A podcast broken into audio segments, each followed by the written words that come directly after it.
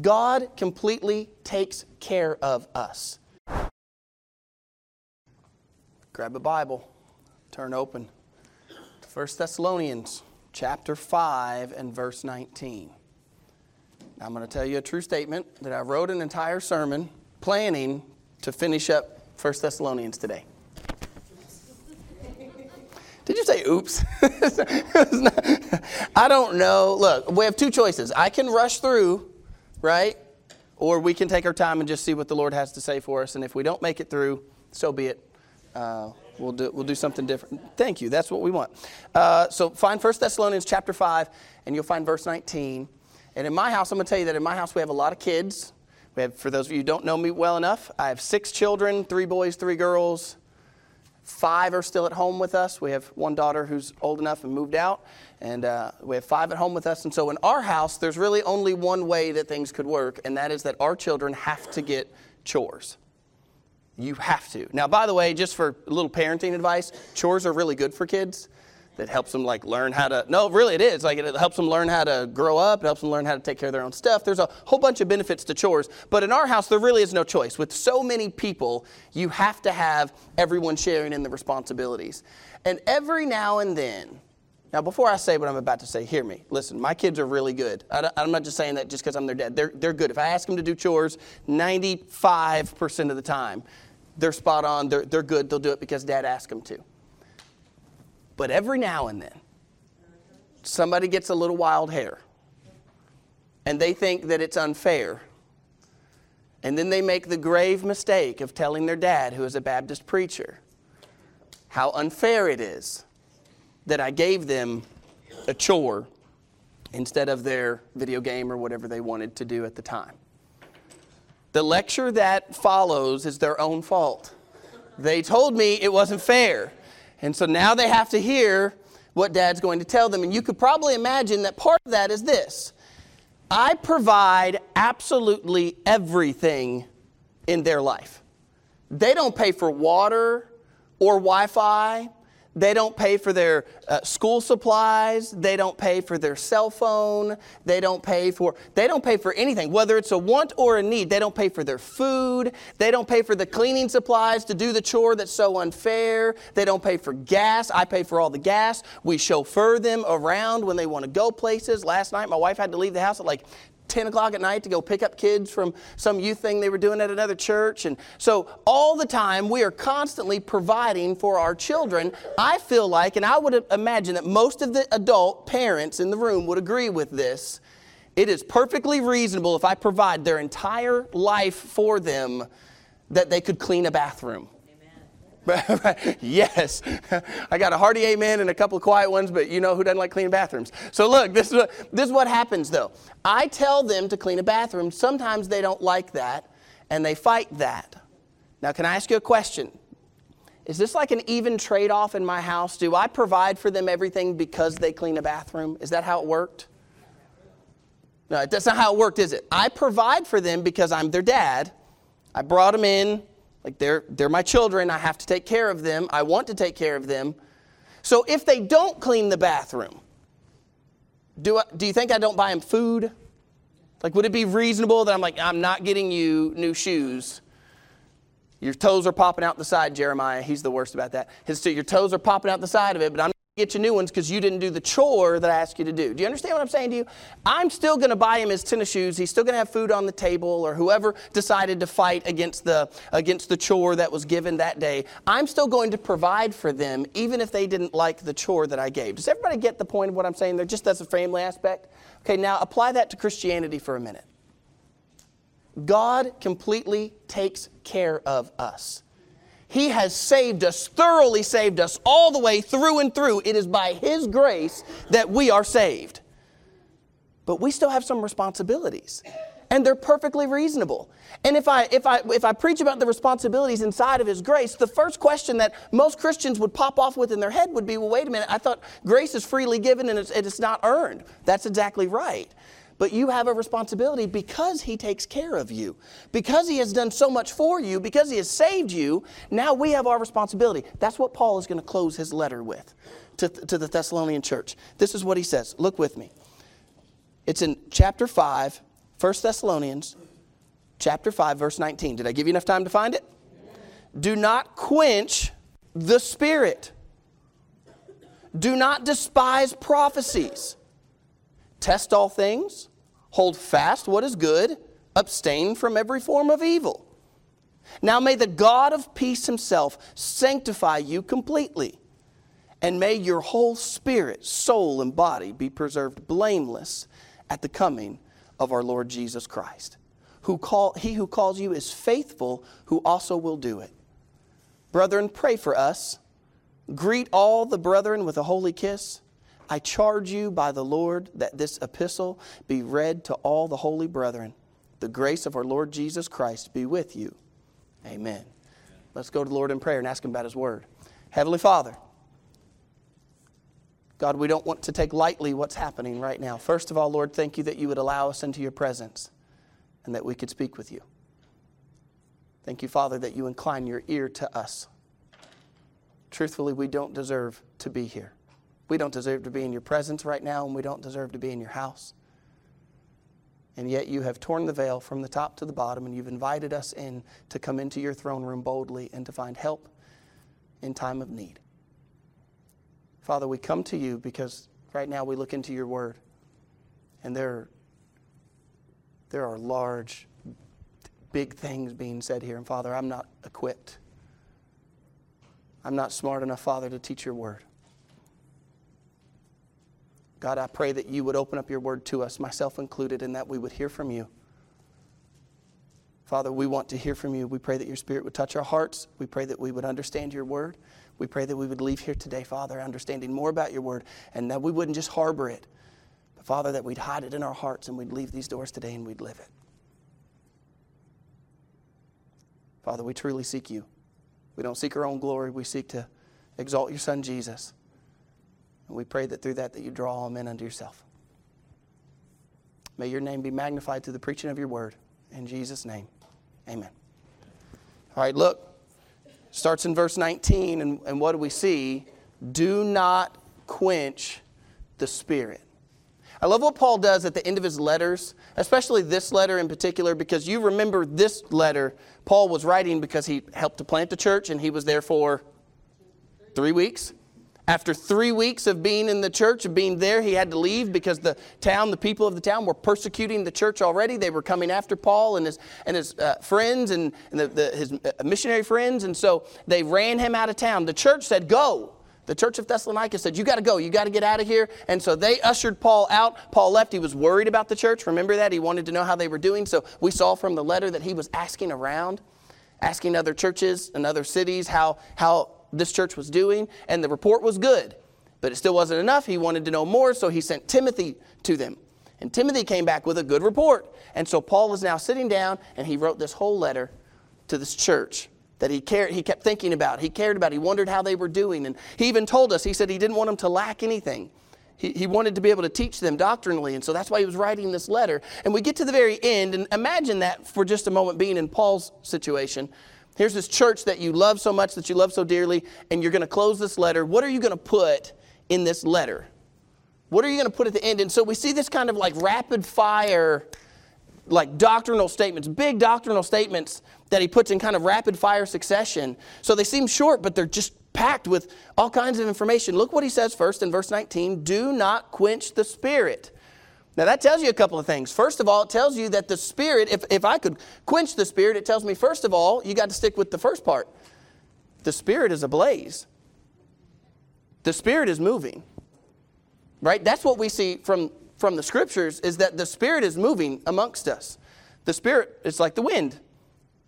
The Holy Spirit of God, by the way, just in case we're not clear, we all need to be clear that we believe and we know that the Bible teaches that God is in three persons Father, Son, and Holy Spirit.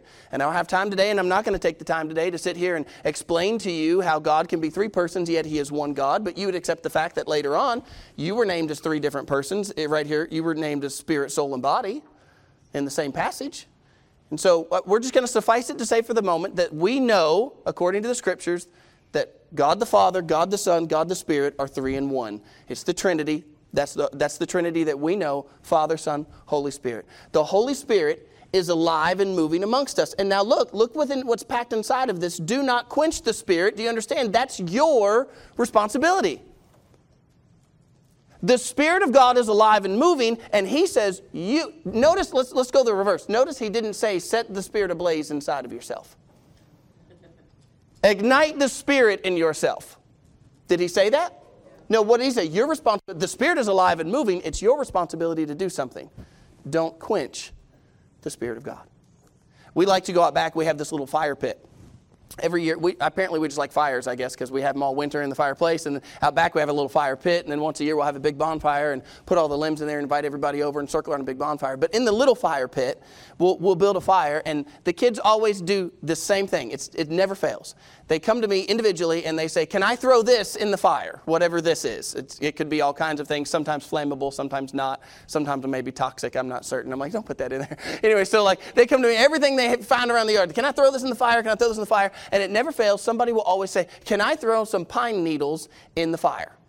And if you throw a little bit in, you're fine. But it, it never fails. Somebody gets overexcited because dad said they could throw something in the fire, and they grab a big pile of pine needles and they run over to the fire and they throw the big pile of pine needles on top of the fire. And even if they're good and dry, if you've ever had a fire with pine needles on it, you'll know this. If you put too many on top, what happens? You'll, you'll squash it, you'll, you'll quench it. The, the fire will go out. Even though the pine needles are flam- flammable, you'll, you'll lose the oxygen, and they'll put all those pine needles on, and the fire will go out. So we always tell them, don't put all the pine needles on. You're going to put the, you're going to put the flame out inside of the, inside of the fire pit. Now listen, I want to ask you this question. What is it that we could do that would quench the spirit? If it's our responsibility to say, right here is our responsibility, don't quench the spirit. That's your responsibility. How would I quench the spirit then? Well, I'm going to give you a couple of ways, but the first one's real easy. I think everybody probably knows this one. The first way that we can quench the spirit is by sin. If and when we sin, we are quenching the Spirit of God. Even more so when we continue in sin, we are quenching the Spirit of God. I want you to turn in your Bibles, turn over to uh, John chapter 16 and verse 7. John chapter 16 and verse 7. And I'll read through verse uh, 8. Actually, I might read through verse 11. John chapter 16 and verse 7, and I'll read through verse 11. I still see you turning. I'll, I'll give you a second. John 16, verses 7 through 11. You ready? Read this with me. Nevertheless, I tell you the truth. It is to your advantage that I go away, for if I do not go away, the Helper will not come to you. Who's that Helper? Who is that? the Holy Spirit. The Helper will not come to you, but if I depart, I will send him to you. When he has come, he will convict the world of sin and of righteousness and of judgment. Of sin, because they do not believe in me. Of righteousness, because I go to the Father and you see me no more. And judgment, because the ruler of this world is judged. The Holy Spirit has a role in the world. And what does we read right here? What's he going to do in the world? Convict the world of sin. Now, you need to understand that. The Holy Spirit is coming to convict the world of sin. When we practice sin, we are ignoring what the Holy Spirit is convicting us of. Are you putting that together? Do you understand where I'm coming with that? When you sin, the Holy Spirit is convicting us, but when we go ahead and do it anyways, and then tell me I'm wrong about this one, what happens when we sin? Does it not happen that when you do it once, it hurts? But when you, especially for the believer, but if you do it again, it's a little easier. And if you do it again, it's even easier. That's the way it kind of works, right? Because the Bible speaks of it this way that we're literally searing our own conscience. The Holy Spirit is living inside of us and He's convicting us of sin. And when we go ahead and do it anyways, when we look anyways, or say it anyways, or lie anyways, or whatever it is that, that's going on, when we do it anyways, we are, we are quenching the Holy Spirit of God. Paul said it's your responsibility. Don't quench the Spirit. Now I'm going to give you a second one. The first one's easy don't sin. You sin, you quench the Spirit. You ready for the second one? If you ignore the gift that the Holy Spirit, or I should say gifts, that the Holy Spirit gives you. It is ouch because the truth is we don't want to see it this way. As a matter of fact, what I've heard said, some people come to me and they're like, "Do you?" I, have had this question. Even recently, someone had came to me with this question. Have you ever done one of those uh, surveys where to see what gifts you have from the Spirit? I just need y'all to know this. Like, I, I don't really get along with those too well because I think the Holy Spirit does a pretty good job of telling you what He wants you to do. You don't, you don't need me to give you a survey to tell you, you know, like you can cross off A's, B's, and C's, but it's not necessarily going to, it's not going to fix for you. If, if you're struggling with what the Holy Spirit has for you, notice whose responsibility it was not to quench the Spirit. And so I want you to read these with me. Turn over in your Bibles. Look at 1 Corinthians chapter 12 and verse 8. I'll read 8 through 10. 1 Corinthians chapter 12 verses 8 through 10. This is one of three lists that you're given in the scriptures that, that list for you the gifts of the Spirit. You also have another in Ephesians 4 and another in uh, Romans chapter 12. But we're going to read 1 Corinthians 12, verse 8 through 10. Do you have it? For to one is given the word of wisdom through the Spirit, to another the word of knowledge through the same Spirit, to another faith by the same Spirit, to another gifts of healing by the same Spirit, to another working of miracles, to another prophecy, to another discerning of spirits, to another different types of different kinds of tongues, to another the interpretation of tongues. In Ephesians, they're listed for us as apostles, prophets, evangelists, pastors, teachers.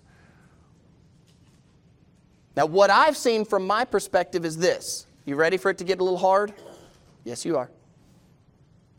What we do is when the Holy Spirit is convicting us and telling us what we should be doing with the gifts that He's given us, we find ways to talk ourselves out of it. I'm going to give you a couple of examples. I'm going to use one from just yesterday. Ann and, and Tom and Teresa went out knocking on doors and praying with people. Do you know what I see from my perspective when we start talking about going out and evangelizing, like actually evangelizing? Not just inviting people to church, but go, go pray with people or go, go try to tell people about Jesus. I'm not even talking about knocking on doors. I'll, I'll be real frank with you. Sometimes I, I talk with people who they have a friend or a loved one that, that they would never say it this way, and they'll be very offended at the idea, but it is the truth. They're scared to evangelize. I've watched people, there's this one lady that I know, she could be in a Walmart line that everybody is angry. Like the whole line is is is angry because there's like one person checking you out, and like there's.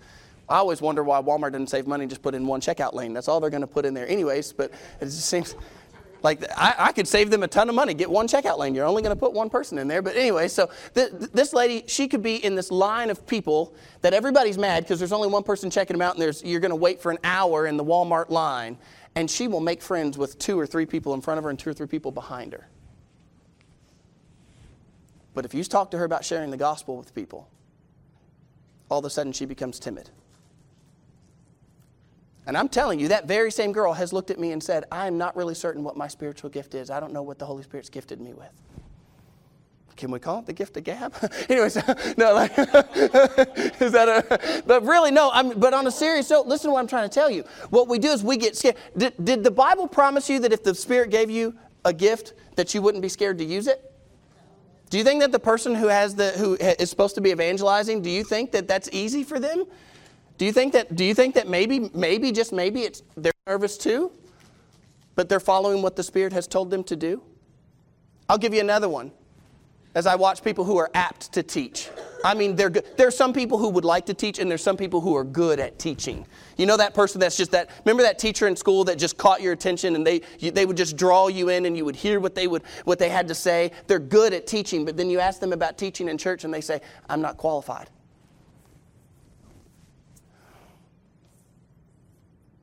Do you see what happens? What happens is this it gets brought up. Maybe, maybe you could serve in this way. Maybe you could serve the Lord this way or whatever. And you know what I hear? I'm going to give you another one. I don't have time for that in my life right now.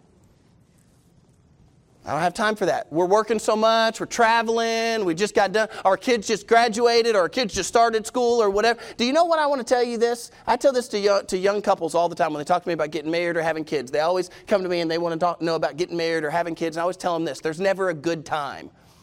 If you're looking for like the good time, you're always going to find something else to aspire to before you have kids or before you get married or whatever. It's the same way with serving in church. There's not going to be a good time. There's not, it's, as Robert told me the other week, ministry's never convenient. If you're waiting for the Lord to just clear out your schedule so you can go, oh, now I see exactly what I should do, He doesn't do it that way. No, as a matter of fact, it usually goes the other way. When it's the least opportune time when you've got the most going on in your life. I want to tell you a true story. I planted the church with my wife and Tom Pigram, the Pigram family, and, and one young man named Austin Kolongeski. There was four of us in our little group. Four adults that meeting, I'm saying meeting before we ever started. We're going to start the church. I, I had got my bachelor's degree. I thought it took me seven years to get my bachelor's. I was so tired of school. I, I, know you're still in school, but I was tired of school. I, I, I, don't like people bleeding all over my papers, you know, writing with red ink all over them. It's just, it's tiring. I thought I'm done with it. We planted the church, and it was one week before the church was to open. Last week of May, and I got a letter from our school, from my school, that said, Someone has anonymously paid for your master's program. All you have to do is say yes. Is that convenient? No. Do you say no to somebody paying for your master's program? Probably not either. Robert's like, no, no. Where's that in your life, right? But, but listen, when the Lord calls you to something, it doesn't have to be convenient for the Lord to be moving. Don't quench the Spirit. Don't put it out because it's not convenient or because you're scared or because you don't want to. If the Lord has gifted you, and by the way, if you're His child, He's gifted you. And if you're saying to me, which I hear all the time, I don't know what my gifts are, you can't blame the Spirit. He's ablaze. It's not you setting the Spirit, igniting the Spirit in you. No, no, no. It's you not quenching Him. What's He calling you to? What's the one thing that you say? What if you're like Jonah? What's the one thing, what's the one place you don't want to go? What's the one thing you don't want to do? If that's what God's calling you to do, that's what you do because you don't want to quench the Spirit of God. I'm going to give you a third. I know I'm spending all the time here. I told you I didn't know if I was going to get through it, so I'm just sticking where I'm at. He says, Don't quench the spirit. You can quench the spirit in sin. You can quench the spirit by denying the gifts that He's given you. And this is, this is going to be the hardest to understand. I don't know if I can, if I can articulate this the way, that, the way that I understand it, but I want you to hear this. You can quench the spirit in other people. As a matter of fact, not only can you quench the spirit in other people, but the church has a really bad history of quenching the spirit in other people. We quench the spirit in other people because we don't like what they're doing or, or we find some way to justify it. I, have watched. I have watched as pastors looked at, at young people who had just found the Lord and they were excited about finding the Lord and, and, and that they had been saved and they were excited. They wanted to tell everybody. And I've watched as pastors say, Oh, cool your jets. You know, hold on a minute. Let's get you some training. I don't know if this is true or not. I did not look into this at all. Did everybody hear that? I do not know if this is true. Don't come to me with some other article. I just saw a heading. Somebody sent me this article on Facebook with a heading that said Nancy Pelosi's church asked her to leave until she finds God. I don't know if that happened or not. I don't know. You all hear me? I don't know. I didn't read it. I don't even care. But the headline caught my attention because I thought, how sad. I'd love for Nancy Pelosi to come to church because then I'll tell her the truth. You see, the misconception is this the misconception is that, that especially from the world looking in, they look at us and they think that what, that what you need to do is get your life cleaned up and then you'll be good enough to go to church. Get your life cleaned up and then you'll be good enough for God. But it goes the other way.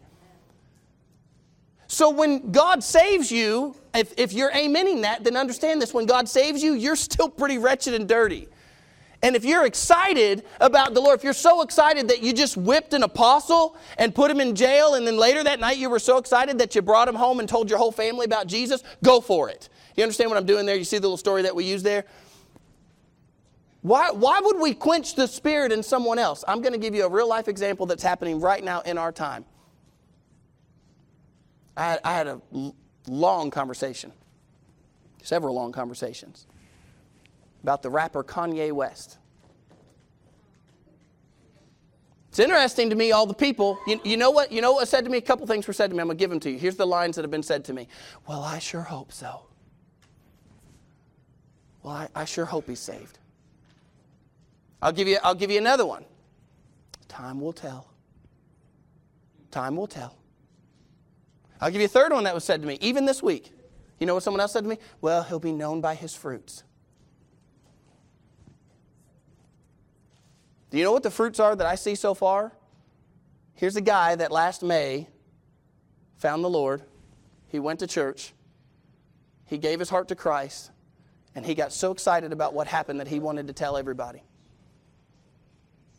Well, he's singing that devilish rap music. He's telling people about Jesus. Then somebody tried to tell me he's charging people to come to his church. Well, he didn't plant a church. He's been renting out venues on Sunday morning and inviting people to it in Los Angeles. He, didn't claim he had a church. He's, he, said, he calls it his Sunday services and he invites people to it. And you know what he's been doing? He's been preaching the gospel to people when they come to his, when they come to his rap concerts. Does he still cuss? I don't know. Does he still do things wrong? Probably. He just got saved in May. Right, right, so do we, for that matter. You got saved years ago and you're still sinning. Anyways, but that's a whole different thing. Listen, here's a guy, here's the fruit that I see. Here's a guy that took his platform, took millions of dollars, made an, made an album called Jesus is King, and has been running around trying to tell everybody that Jesus is the Lord. You know, I can remember a time when the disciples came to Jesus and they were pretty upset about a group of people that were spreading his name. And Jesus, what did he say? He said, if they're not, if they're not against us, they're with us. Leave them alone. Listen, I don't know anything about Kanye West. I'm not trying to stand up here and promote it. Maybe he will fall off. Maybe he'll do something tragic and everything will, everybody will be like, oh, see, look, he really wasn't saved. Why would we wish that on somebody? Don't quench the spirit in somebody. If they're excited about the Lord, so excited that they'll stand on national television and say, I don't care about anything but saying that Jesus is the King, I want to promote that, don't you? Don't quench the spirit in somebody else, whether they're a new believer or maybe they do something different than the way that you do it, or I don't know, I got a crazy one. Maybe, maybe they got a different doctrine than you got. Maybe they read a different version of the Bible than you read. Maybe they sing different songs than you like to sing. But maybe, just maybe, we ought not quench the spirit when someone's excited about the Lord. Paul said, Don't quench the Spirit. It's your responsibility. That's your responsibility. His grace has provided His Holy Spirit. We didn't deserve that. Don't quench it. That's your part. Look, I made it through one line. what time is it? Goodness. Yeah, well, I'm going to go, but look, look here. Do not despise prophecies. Ooh, I like this one. Don't despise prophecies. First of all, you need to understand prophecies because we get a, a, mixed up view of prophecy. We talked about this two Wednesday nights ago. If you're not coming to Wednesday nights, you should. They're pretty good. Anyways, that's the plug. but, but listen, a couple Wednesday nights ago, we talked about the prophets. And what did we talk about with the prophets? Are prophets fortune tellers? No. If you were here on Wednesday night, say it louder so everybody can hear you. Are prophets fortune tellers? No. They were the mouthpiece of God.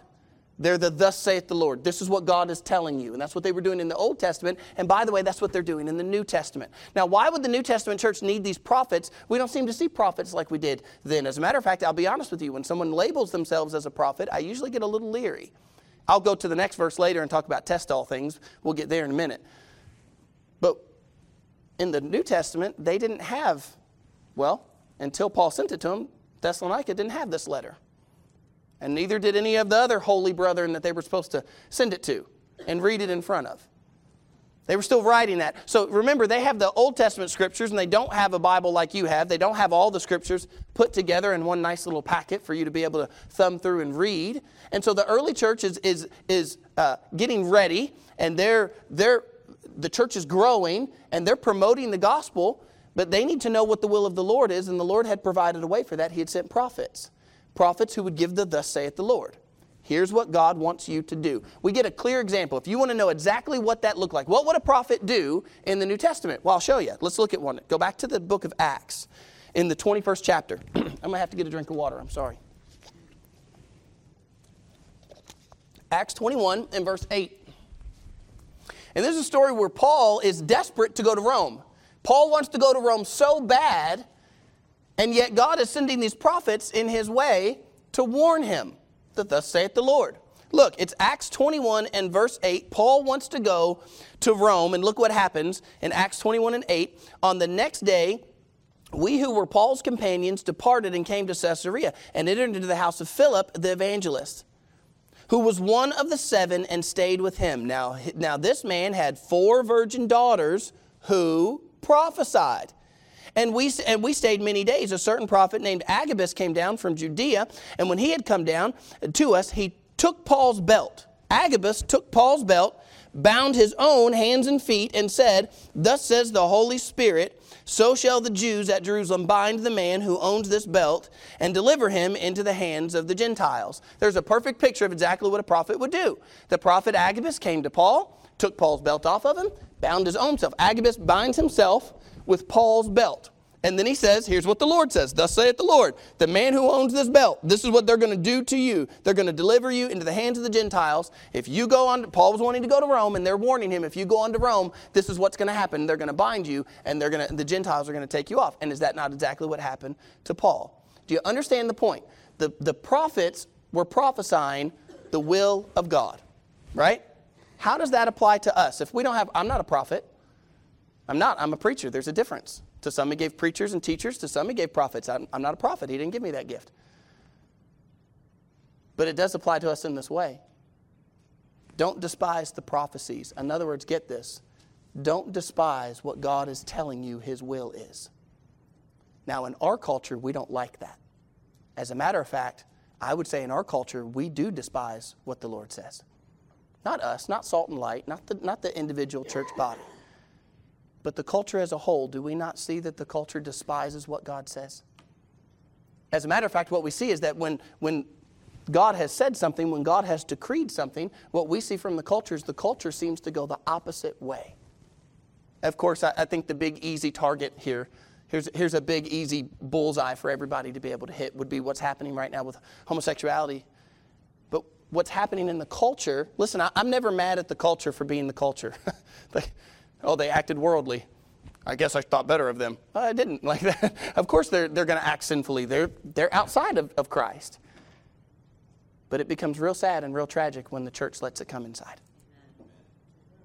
Don't despise prophecy. Well, wait a minute. What if, what if somebody's going to get mad? What if somebody's going to leave?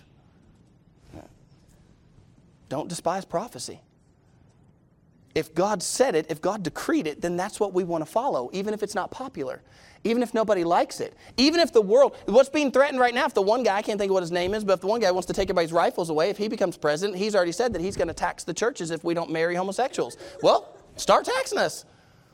I guess we'll pay taxes. Okay. What, what do you want me to say to that? Is it unconstitutional to make us pay taxes? Urgh, let's all rally up about the tax thing. I got a better one for you. Why don't we pray for all the churches that are going to fold and allow homosexuals to marry in their church because they were more scared about more scared about taxes than they were about their Lord's coming again.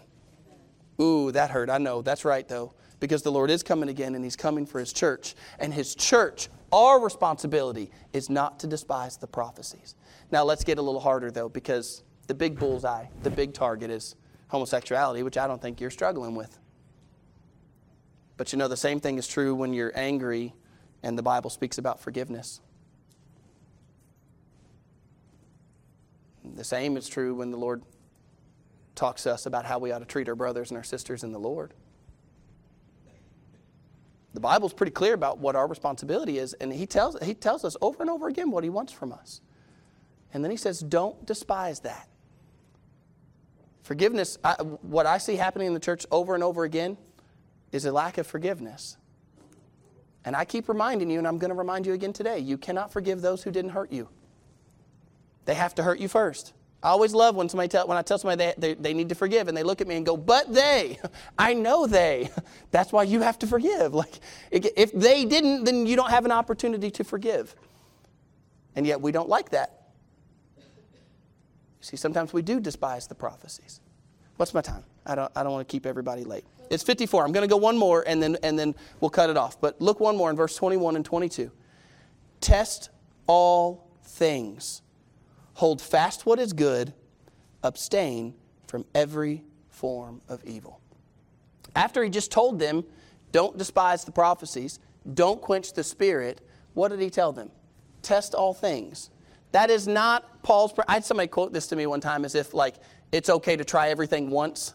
That is, that is not that is not what he meant. he didn't mean like try anything and everything. That is you don't get to twist it like that. That's not what he meant at all. What he meant was this: if if you've got the Spirit moving and you've got people prophesying, you've got the thus saith the Lord, the will the will of the Lord going on. You want to test all things and you want to know what part of that is, is from God, what part of that is from the Lord, and what part of that is from the enemy. You understand that?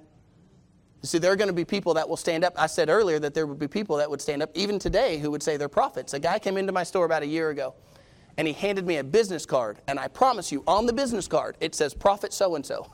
I was like, um, interesting way to promote your, that you're a prophet. Like, it just seems strange to me to like put it on a card so that you could hand it to me. Immediately, the first thing that I thought to myself was, I, I want to like I want to know are you really a prophet? You say that you're a prophet. I'm not going to sit here and call you a liar, but I am going to test all things. And so I began to ask him about his doctrine. I'm just going to tell you this. I won't tell you the whole conversation because it's too long and I'm getting to it's, uh, it's too late already. But this happened. This guy standing in my store, he tells me, he said, Well, what I like to do when I see somebody in a wheelchair, I couldn't make this stuff up. He said, I like to go and yank him out of it and tell the demon to get out of them. Friends, sometimes people aren't in a wheelchair because of a demon. Like sometimes they just can't walk. You know, you don't get to do that. I asked him, I said, How many people stood up and walked after you did that? Crickets. He didn't answer. I said, Have you ever tugged somebody out of their chair and they were like laying on the floor? He wouldn't answer me. I don't know if he really did that or not. Like, I don't, did it, is this like in his head that he wants to do it, or did he actually tug people out of their chairs? I don't know.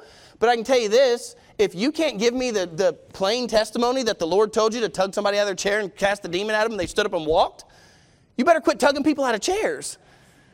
You, you understand what I'm saying there? Like, test all things. Don't, don't, listen, he says, don't quench the spirit, don't despise prophecies, but then he goes on to say what? Test all things. Just because somebody says it's a prophecy, just because somebody says that it's true, doesn't mean that it's true. We ought to be like the Berean church. You know where Paul went after Thessalonica? He went to Berea. And you know what happened in Berea? The Bible says, you could, you could look if you want, we're not going to turn to it, but it's Acts 17. It's, it's right after Thessalonica. It, the Bible says that the, uh, the, the people of Berea were more fair minded than those of Thessalonica. That, that as they talked, as they told the things that they told them, the church of Berea looked into the scriptures to see if they were true. And that's where you and I are. We don't have prophets in the church today, but we do have his word. Right? We do have God's word. And so when someone is teaching us, we can check what they're saying to what God says. As a matter of fact, there's a pretty clear way to check a prophet. It's in Deuteronomy. You can, you can check a prophet real easily, see if what he says is true. That's what, that's what Deuteronomy tells us. That's what Paul meant when he said, when he said, test all things. Listen, we have a responsibility. Next week, I guess we'll, we'll, we'll dive into the Lord's grace end of this, which I think will be a wonderful part of the study. But inside of God's grace, do, do, before we close, do we all understand God's grace? God's grace is his unmerited favor. You couldn't earn it, you couldn't do anything for it. You couldn't buy it. You can't buy it with your works. You can't, you can't abstain from enough sin. There's nothing that you can do that would earn God's grace. That's, that's why it's His grace. He freely gives it to us, just like I provide for my kids. God provides for you, He's offered to save you. And you, all you have to do is believe in Him for your salvation. But then once He's saved me, He's my Father, and I want to live for Him. And that's my responsibility. I don't have a responsibility to earn His grace. I don't have a responsibility to earn His salvation. But if He saved me, I do have a responsibility, for lack of a better term, to do the chores that He gives me. And that's what He's saying right here. If you've got something today that you need to get right with the Lord, if you've been quenching the Spirit, or, or if you've been, if you've been uh, despising the prophecies, if you've been despising what the will of the Lord is, I would encourage you today to give that to Him. Give that over to Him. Put, put, get your life in, in right order with Him. Don't quench the Spirit in your life. The Spirit's alive and moving. If you're not feeling the Holy Spirit, don't blame the Spirit. Don't blame the church. Paul laid that on you. That's your responsibility not to quench Him. Let's all stand up on our feet and close in prayer.